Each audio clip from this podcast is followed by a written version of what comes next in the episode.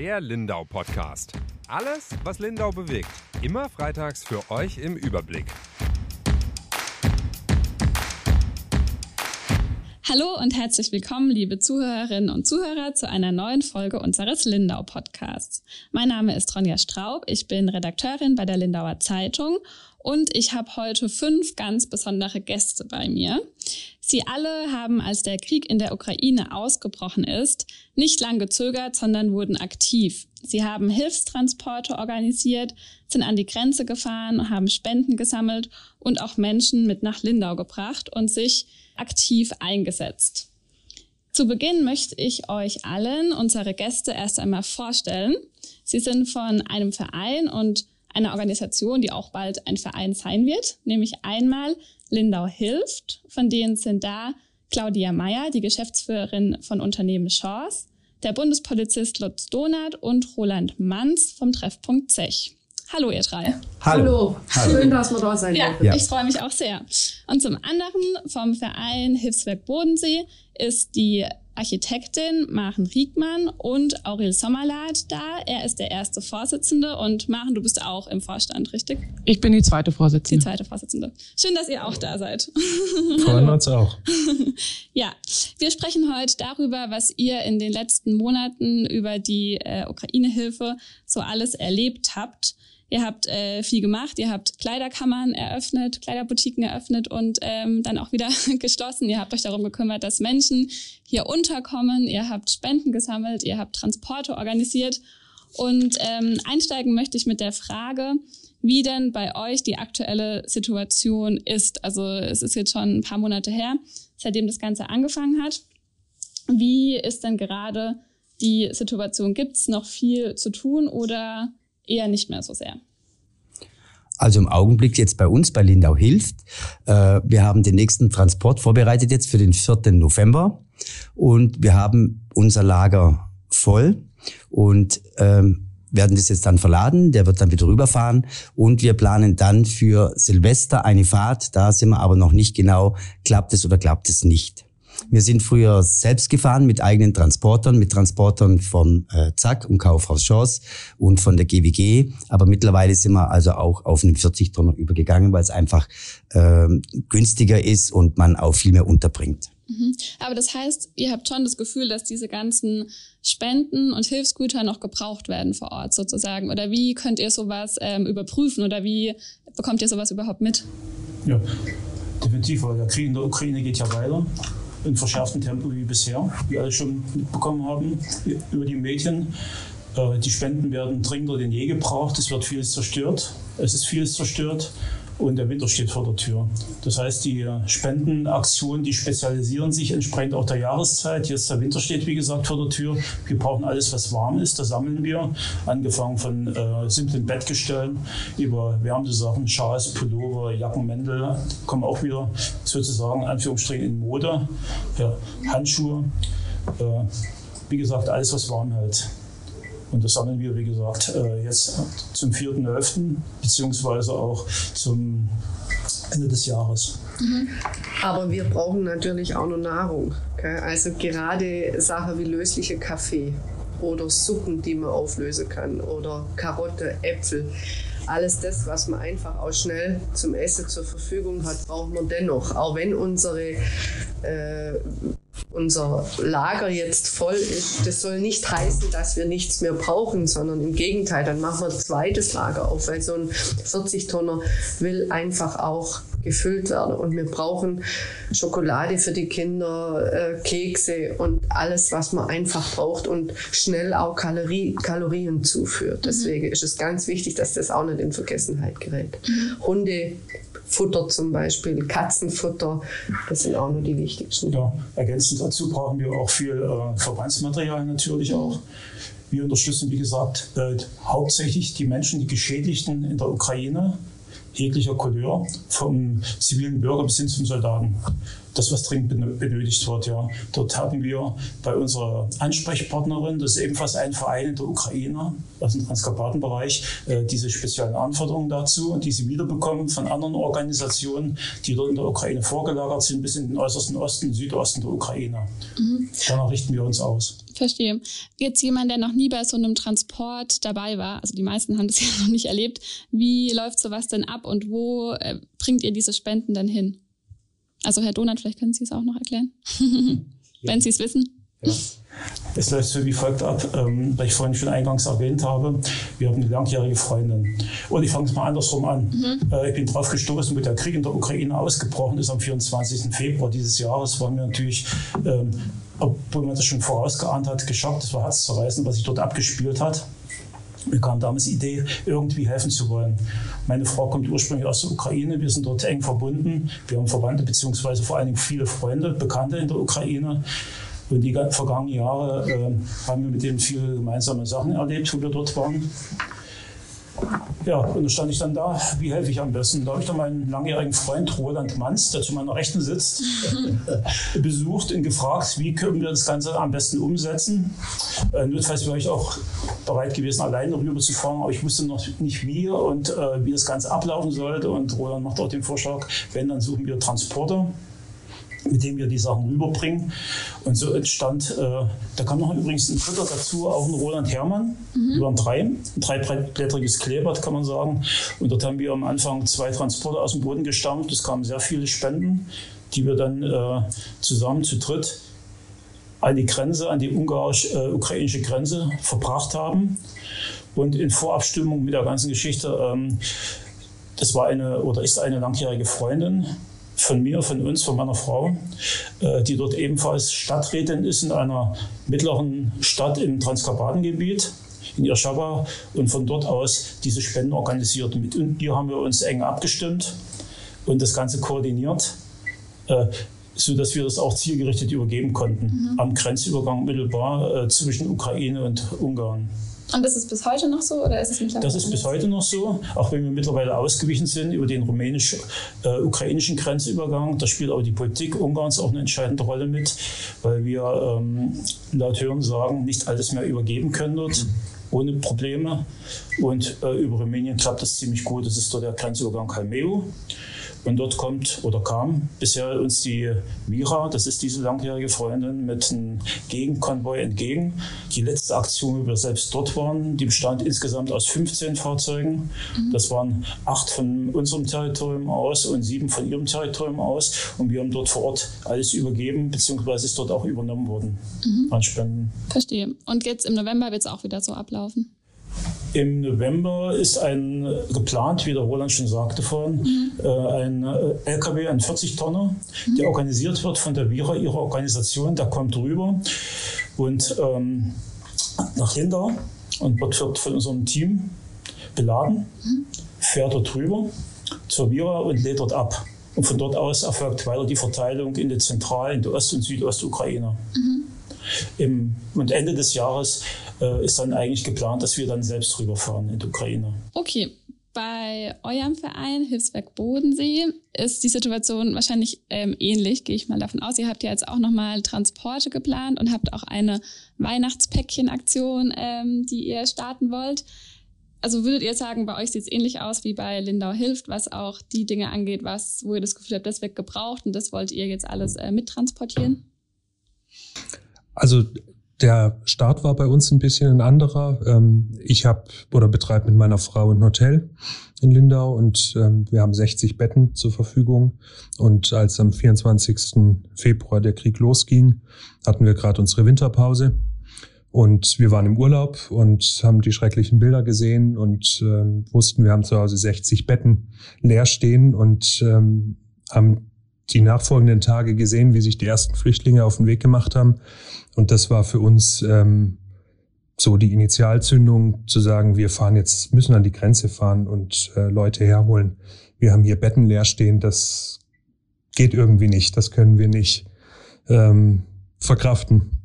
Und ähm, dann hatten wir einen Aufruf gestartet und da haben sich ganz schnell viele Leute zusammengetan. Wir haben gesagt, wir können natürlich nicht mit dem Transporter leer da hochfahren. Ähm, wir sammeln, was, was wir das Gefühl haben, ähm, das gebraucht wird.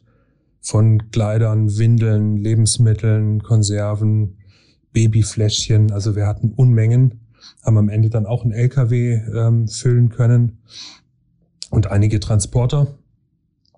und ähm, haben so die ersten vier, fünf Fahrten eigentlich unternommen an die Grenze und haben um die 100 Leute hierher geholt und in Unterkünfte verteilt. Anfangs ähm, so auf, auf Zuruf und haben das dann nach und nach ausgebaut, ein richtiges Unterkunftsvermittlungsnetzwerk aufgebaut. Genau, also gut auf jeden Fall, dass du auch nochmal die Geschichte von euch kurz erzählt hast. Ähm, das hätte ich jetzt auch auf jeden Fall noch gefragt. Aber mhm. wie ähm, ist es jetzt ähm, aktuell? Also genau, gerade auch auf das Thema Wohnraum können wir gerne noch zu sprechen können. Ähm, habt ihr da das Gefühl, dass Leute noch Vermittlung brauchen und dass Wohnraum auch noch gebraucht wird? Also es wird auf jeden Fall noch Wohnraum gebraucht, weil es jetzt bei vielen so ist, dass die zwar bisher untergekommen sind, aber ähm, nicht ewig in diesen provisorischen Unterkünften oder in Familien, wo sie nur Zimmer bewohnen, bleiben können. Und die, die jetzt da sind, die, da sind ja auch viele, die einfach länger bleiben wollen und müssen. Ähm, und für die, also die suchen schon auch noch Wohnungen, Mietwohnungen und es gibt immer wieder Leute, die an uns rantreten und danach fragen, ob wir noch irgendwie ob wir in unserer Liste noch Wohnungen haben oder ob wir noch helfen können, was zu vermitteln. In unserer Liste haben wir jetzt keine Wohnungen mehr und es ist super schwierig geworden, Wohnungen zu finden. Es gibt leider viele Vermieter, die gleich abblocken, wenn sie hören, dass es ukrainische Geflüchtete sind, die Wohnungen suchen, ähm, dass zwar eine Wohnung da ist, dass es dann aber doch nicht klappt halt aufgrund des Statuses. Und es ist aber auch nicht so, dass Ferienwohnungen zum Beispiel jetzt im Winter wieder frei werden, weil das war ja vom Umschwung von Winter zu Sommer so, dass dann viele mhm. Ferien, Ferienwohnungen gebraucht wurden und deswegen die Leute ausziehen mussten. Ist da jetzt vielleicht auch wieder in die andere Richtung eine Bewegung da? Also das habe ich jetzt noch nicht gehört. Ich glaube, die generelle Hilfsbereitschaft ist nicht mehr so wahnsinnig groß. Das kann ich mir vorstellen, dass es mit Energiepreisen und so zusammenhängt. Ich glaube, die Gesamtsituation hat sich einfach ein bisschen so geändert, dass vielen gar nicht mehr so richtig bewusst ist, dass immer noch Krieg ist und auch jetzt einfach viel, wie gesagt, sich um die eigenen Gaspreise und um die eigenen Energiepreise und so Sorgen gemacht wird und das mehr in den Vordergrund gerückt ist. Okay.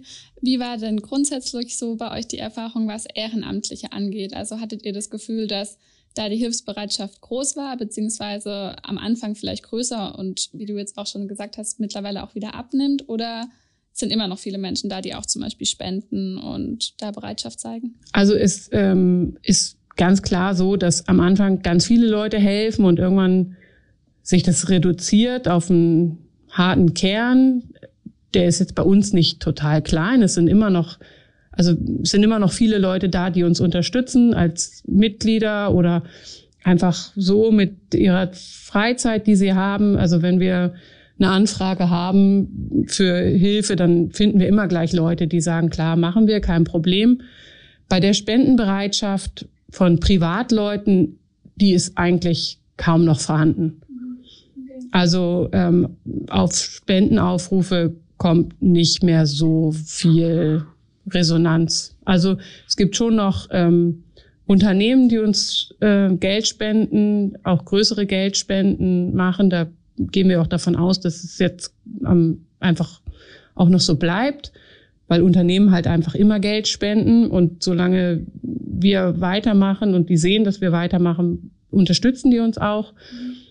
Aber von Privatleuten kommt jetzt nicht mehr total viel. Also schon, wenn wir jetzt so ganz konkret nach Sachen fragen, im Moment sammeln wir ja Verbandskästen und abgelaufene Verbandskästen. Da ist es schon so, dass die Leute sagen, ach klar, habe ich noch fünf im Auto, die bringe ich euch noch mal kurz vorbei. Aber dass sie jetzt kommen und irgendwie 20 Packungen Windeln extra eingekauft haben und zu uns bringen, das passiert nicht. Passiert nicht mehr. Okay. Claudia Meyer, wie ist das bei Lindau Hilft ähnlich? Oder ja. habt ihr da ähnliche Erfahrungen ja. gemacht? Da machen wir ähnliche Erfahrungen, das muss man sagen. Ich kann es aber auch verstehen, weil man darf nicht vergessen, wir hatten zuerst Corona. Da haben sie alle ihre Keller voll gehabt, dann kam der Krieg. Dann haben sie angefangen, ihre Keller auszuräumen und haben es dann beigebracht. Und irgendwann kam auch bei uns einfach die Tatsache zum Vorschein, dass die Leute ausgeräumt haben. Es ist nicht mehr so viel da. Und dann haben wir das in unserem Verein besprochen, dass wir sagen, wir müssen gezielt um bestimmte Dinge bitten, wie jetzt zum Beispiel, dass man sagt, gezielt bitte kauft noch ein wie Sache Babynahrung oder lösliche Kaffee, Suppen und so weiter und so fort. Das ist dann nochmal klarer und jetzt, wo wir auch äh, vorhaben, Frontpakete zu packen, wo man sagt, gestrickte Socke, lange Unterhose. Da können die Leute dann nochmal explizit sagen, gut, da gehen wir einkaufen, da besorgen wir was. Aber es ist nicht mehr so viel Ware da, wie die Leute in ihre Keller oder auf ihren Dachböden gehabt haben. Und wir sehen das ja auch im, beim Gebrauchtwarenbereich, dass auch dort die Spende weniger wird. Und das müssen wir einfach auch anerkennen. Und ich glaube nicht, dass es nicht mehr die große Spendenbereitschaft ist, sondern die Sorge, das Geld wird weniger. Und wie du vorher gesagt hast, wir wissen alle nicht, was auf uns zukommt. Und das schafft einfach Sorge. Mhm. Aber noch sind unsere Lager gefüllt und wir sind auch zuversichtlich, dass es weitergeht. Und an der Stelle muss ich auch sagen, wenn wir jetzt zwei so klasse äh, Vereine nebeneinander und müssen wir einfach auch gucken, dass wir uns gegenseitig unterstützen. Denn eines ist gewiss, wir haben ein unglaubliches Netzwerk hinter uns alle zusammen. Und äh, da sage ich einfach, wenn ihr was braucht oder, oder wenn irgendwas sein sollte, dann müssen wir auch hier oder könnten wir, das sage ich jetzt, auch einfach zusammenarbeiten, dass ja. es noch mehr wird und auch immer wieder darauf hinweise, jawohl, wir ziehen alle an einem Strang. Mhm. Wir haben ja auch im Vorfeld schon mit dem Ralf Eisenhut aus Budolz, den kennt sie auch alle, gell, äh, der auch viel äh, gemacht hat und dreimal an der Grenze war, die Leute mit Essen versorgt hat und so weiter, haben wir auch eine sehr gute Zusammenarbeit, ähm, wo wir es machen. Mit den Aurel haben wir auch schon Kontakt gehabt. Das hat also problemlos geklappt, wenn da Fragen waren oder irgendetwas. Und das ist halt das Tolle. Obwohl sich die Menschen, wir untereinander jetzt gar nicht kennen. Ihr Bodensee Hilfswerk wusste nicht, Ralf Eisenhut wusste auch nicht. Aber plötzlich kam ein Kontakt zustande. Und da haben wir also wirklich auch super voneinander äh, helfen können und so weiter. Das ist schon gut. Ja. Jetzt habt ihr auch schon ein bisschen erzählt, wie ihr euch damals äh, gegründet habt, warum ihr angefangen habt mit der Hilfe. Habt ihr vielleicht noch ein paar äh, Geschichten oder Begegnungen oder Erfahrungen, die ihr gemacht habt, weil ich mir vorstelle, man hat mit vielen Menschen zu tun, trifft viele Menschen. Was habt ihr denn so erlebt in den letzten Monaten mit dieser neuen Aufgabe? Was mir dazu sporadisch einfällt, an einer der ersten Fahrten, die wir gemeinsam unternommen haben an die ungarische Grenze, haben wir, nachdem wir die Spenden dort abgegeben haben, wir wollten eigentlich keine sogenannte Leerfahrt zurück antreten und waren bereit, Menschen mitzunehmen. Und dort sind wir unmittelbar an den Grenzen die äh, Flüchtlingslager abgefahren und haben dort Menschen mitgenommen. Ja. Der ersten war zum Beispiel eine Lehrerin, die kam aus Kiew. Diese kam aus Kiew und sie hatte vor kurzem ihren Mann verloren und wollte zu ihrer Tochter nach Hamburg. Ähm, diese haben wir verbracht an den Bahnhof in München, dort abgesetzt und ähm, für sie hergestellt im Prinzip oder organisiert die Verbindung nach Hamburg. Ähm, sie hat uns natürlich zutiefst gedankt mhm. darüber, weil sie am Grenzübergang selbst nicht wusste, wie sie weiterkommt. Ja. Ja, dort relativ hilflos war in der Beziehung. Mhm. Bei der nächsten Fahrt war unter anderem auch ein Arzt dabei, den wir auf dem gleichen Weg dort nach München gebracht haben. Seine Frau war mittlerweile mit den Kindern angekommen in Leipzig. Aber dort hat sich dann äh, eine, eine Trennungsgeschichte entwickelt wo er ziemlich allein war. Und dort haben wir organisiert, über Bekannte, über dieses Netzwerk, was schon erwähnt wurde, ja, da kennt einer den anderen und so weiter. Und das pflanzt sich dann fort, fast schon automatisch. Ähm, der konnte dann, oder dieser konnte dann äh, in die Schweiz nicht verbracht werden, sondern ist dann in die Schweiz gefahren zu einer Bekannten von uns, die ebenfalls mich daran beteiligt und ist dort gut untergebracht worden. Mhm. Und solche Geschichten sind ja dann wahrscheinlich auch irgendwie was, die einem was zurückgeben, wo man das Gefühl hat, das ähm, passiert. Viel, äh, viel, Dankbarkeit, was mhm. von den Menschen kommt, ja, die melden sich immer wieder. Mhm. Wir sind konfrontiert mit ihren Schicksalen auch heute noch, mhm. ja, dass sie von Zeit zu Zeit melden. Ja, und das bestätigt uns, bestätigt uns natürlich in ja. dem, was wir tun. Mhm, also eine ganz tolle Geschichte war, dass die Vira, von der der Lutz Donat vorher gesprochen hat, mit ihrer Familie, also die Stadträtin aus Irschewa, hier nach Lindau gekommen ist.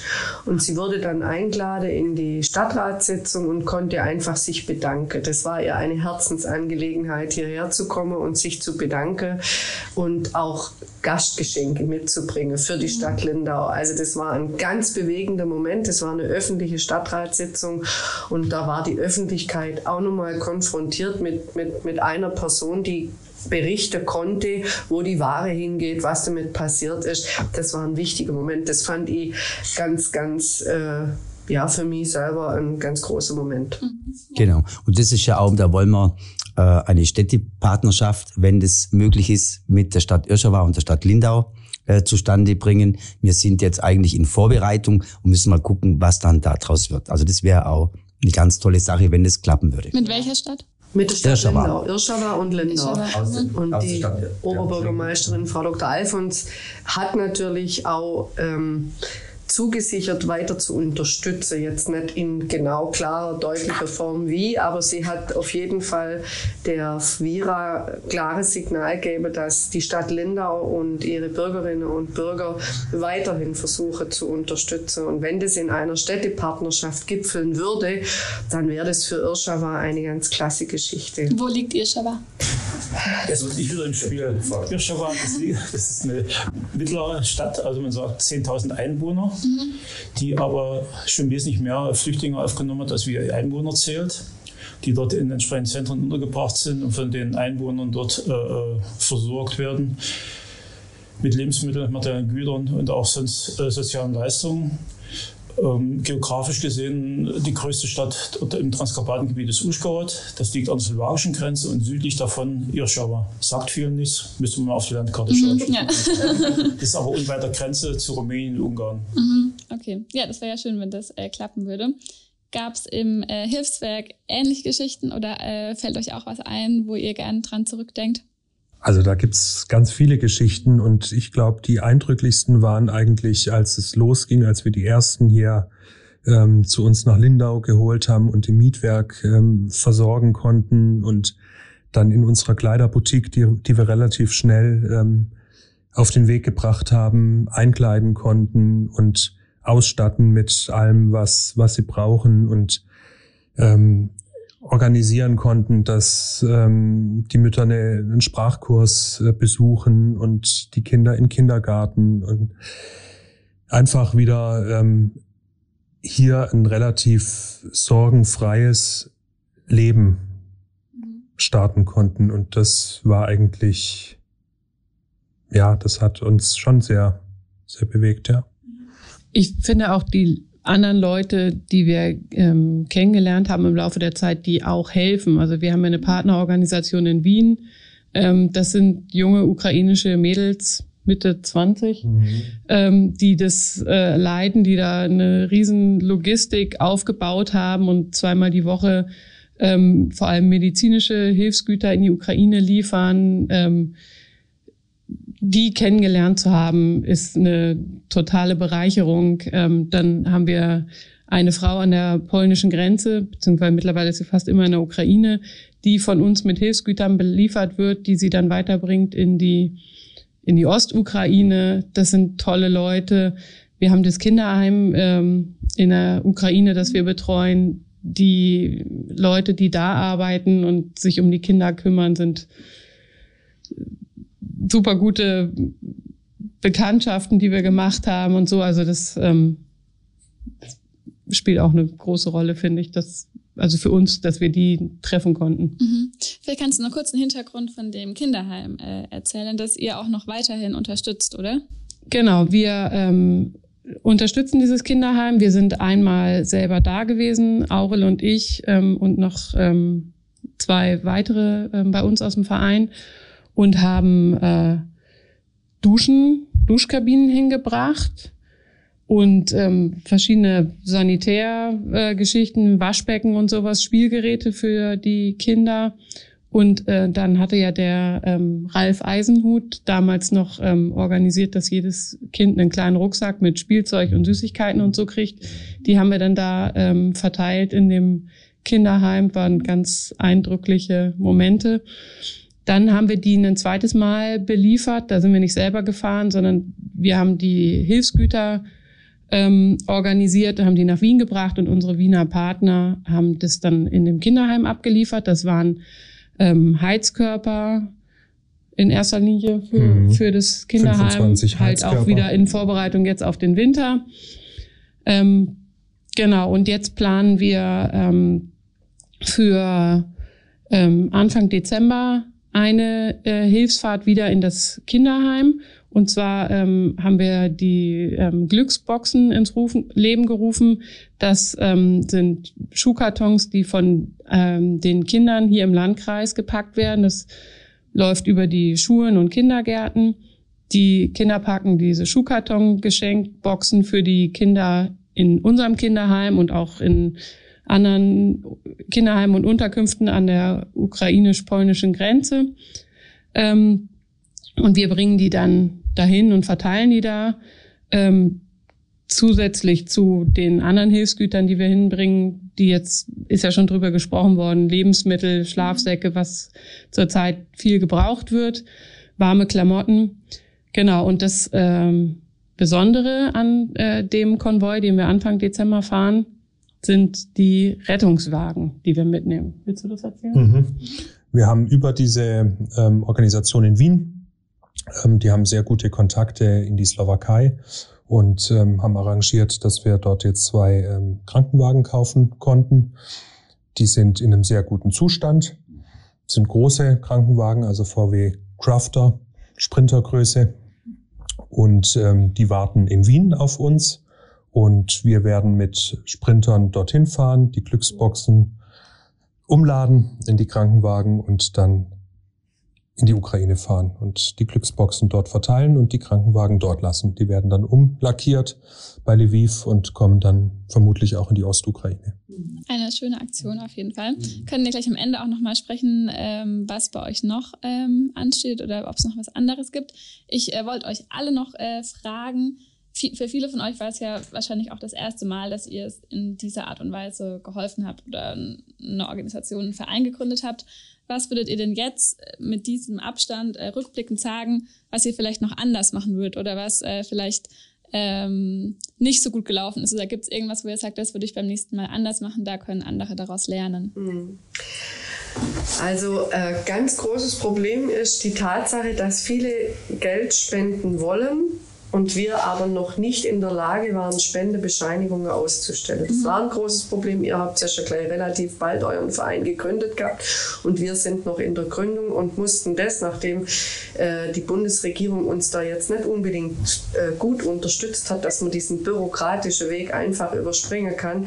Da muss ich ganz ehrlich sagen, diese Spendenbereitschaft und all das, was die Bürgerinnen und Bürger und alle, die in dieser Ehrenamtstätigkeit Mitkäufer und wahrgenommen haben, war, dass wir nur selber tätig werden konnten, mussten, weil wir hätten wir gewartet auf irgendeine Entscheidung äh, der Bundesregierung, dass wir das oder jenes dürfen oder dass es uns erleichtert äh, zu helfen, dann wären wir nicht so weit, wie wir heute sind. Und das ist etwas, das hat mich immer wieder äh, zurückgeworfen in meiner, äh, in meiner Motivation, weil ich gesagt habe, das darf doch nicht wahr sein. Also das sollte wirklich ganz klar nochmal irgendwo hingegeben werden eine oberste äh, Bundesbehörde, dass sowas einfach die Motivation der Teilnehmenden schwer frustriert. Mhm, ja.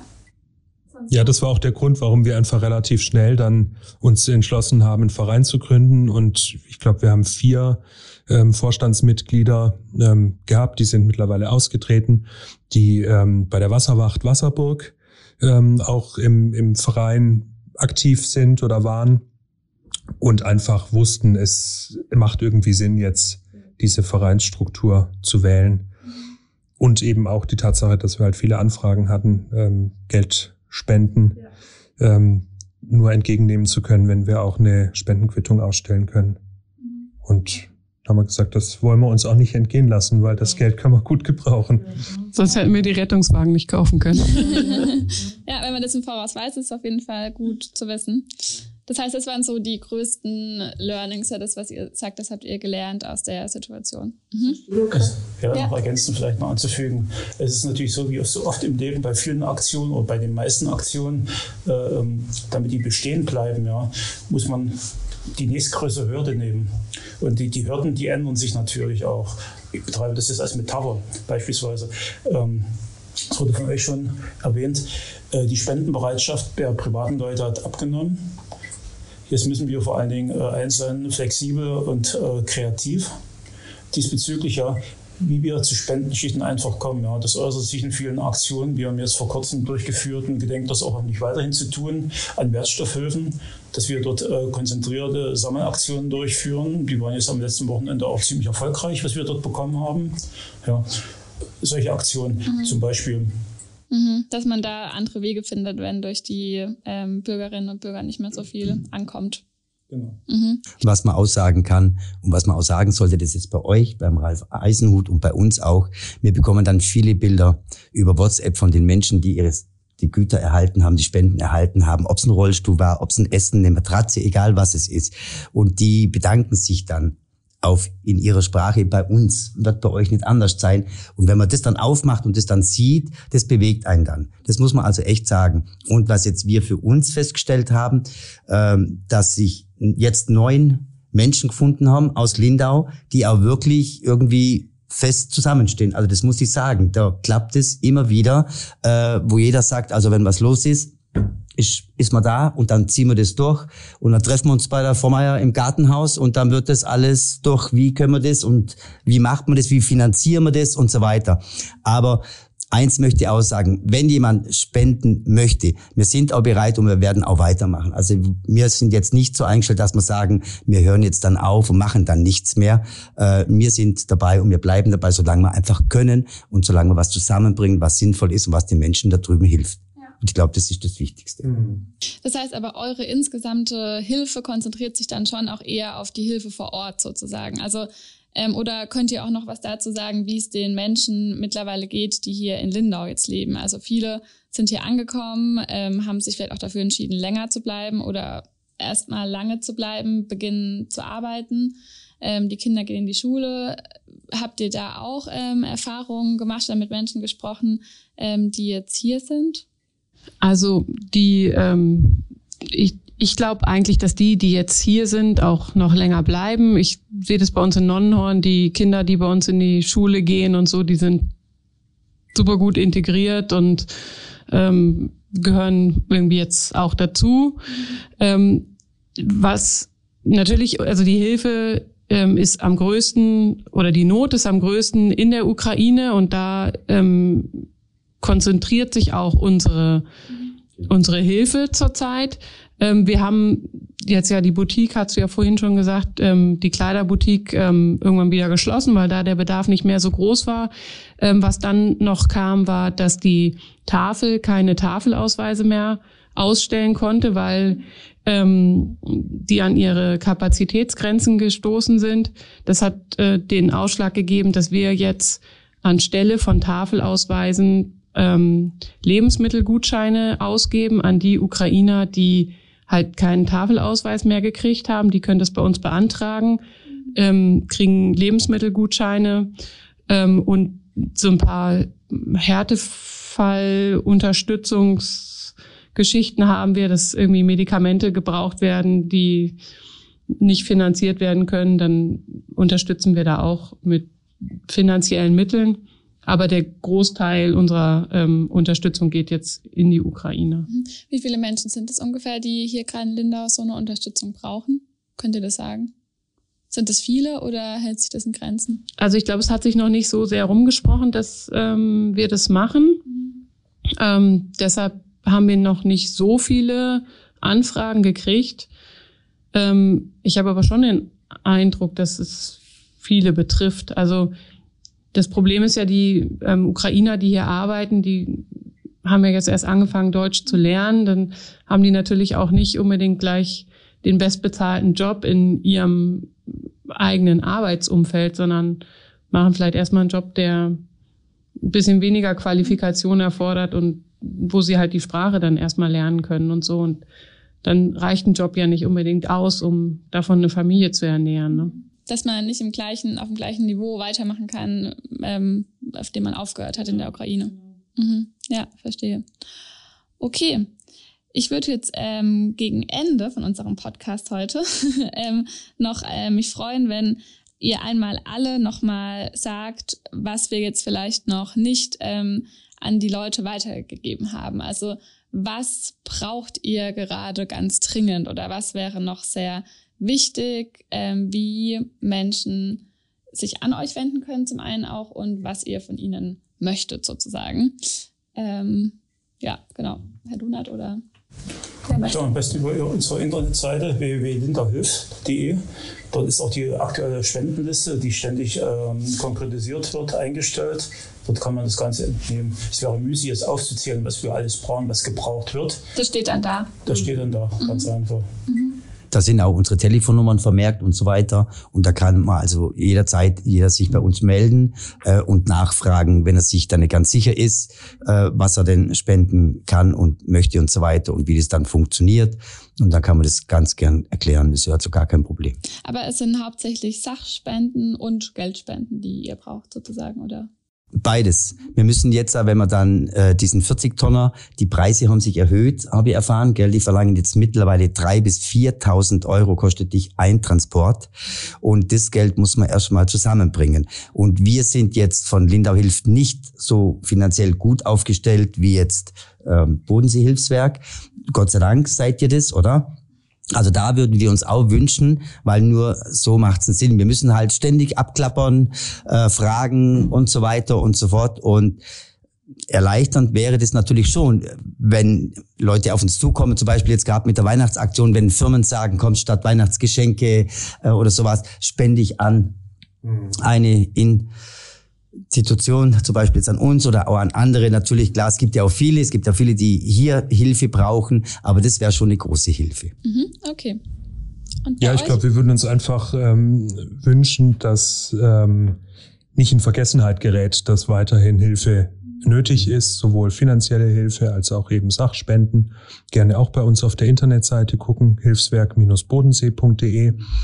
Ähm, wir ja, äh, sammeln oder kaufen Medikamente ein, die einfach sehr hochpreisig sind. Also da ist einfach Geld wirklich wichtig. Wir ähm, packen IFAX, das sind ähm, Erste-Hilfetaschen.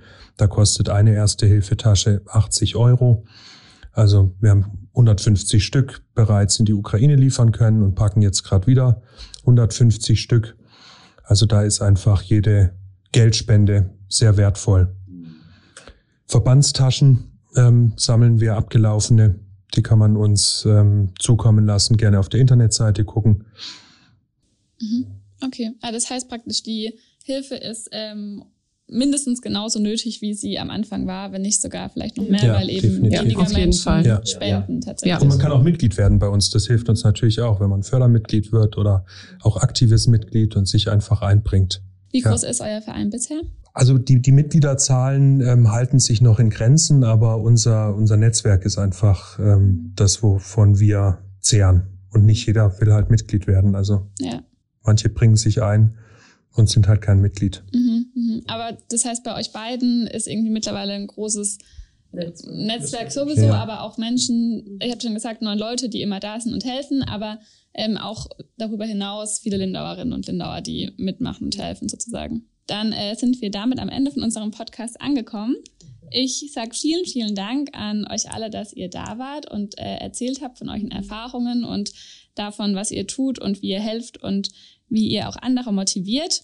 Vielen Dank und auch vielen Dank an äh, Sie, liebe Zuhörerinnen und Zuhörer, dass Sie wieder mit dabei waren. Dann wünsche ich allen eine gute Woche und freue mich, wenn Sie beim nächsten Mal wieder dabei sind. Und nochmal vielen Dank an euch. Danke. Tschüss. Wir bedanken Dankeschön. uns auch. Danke.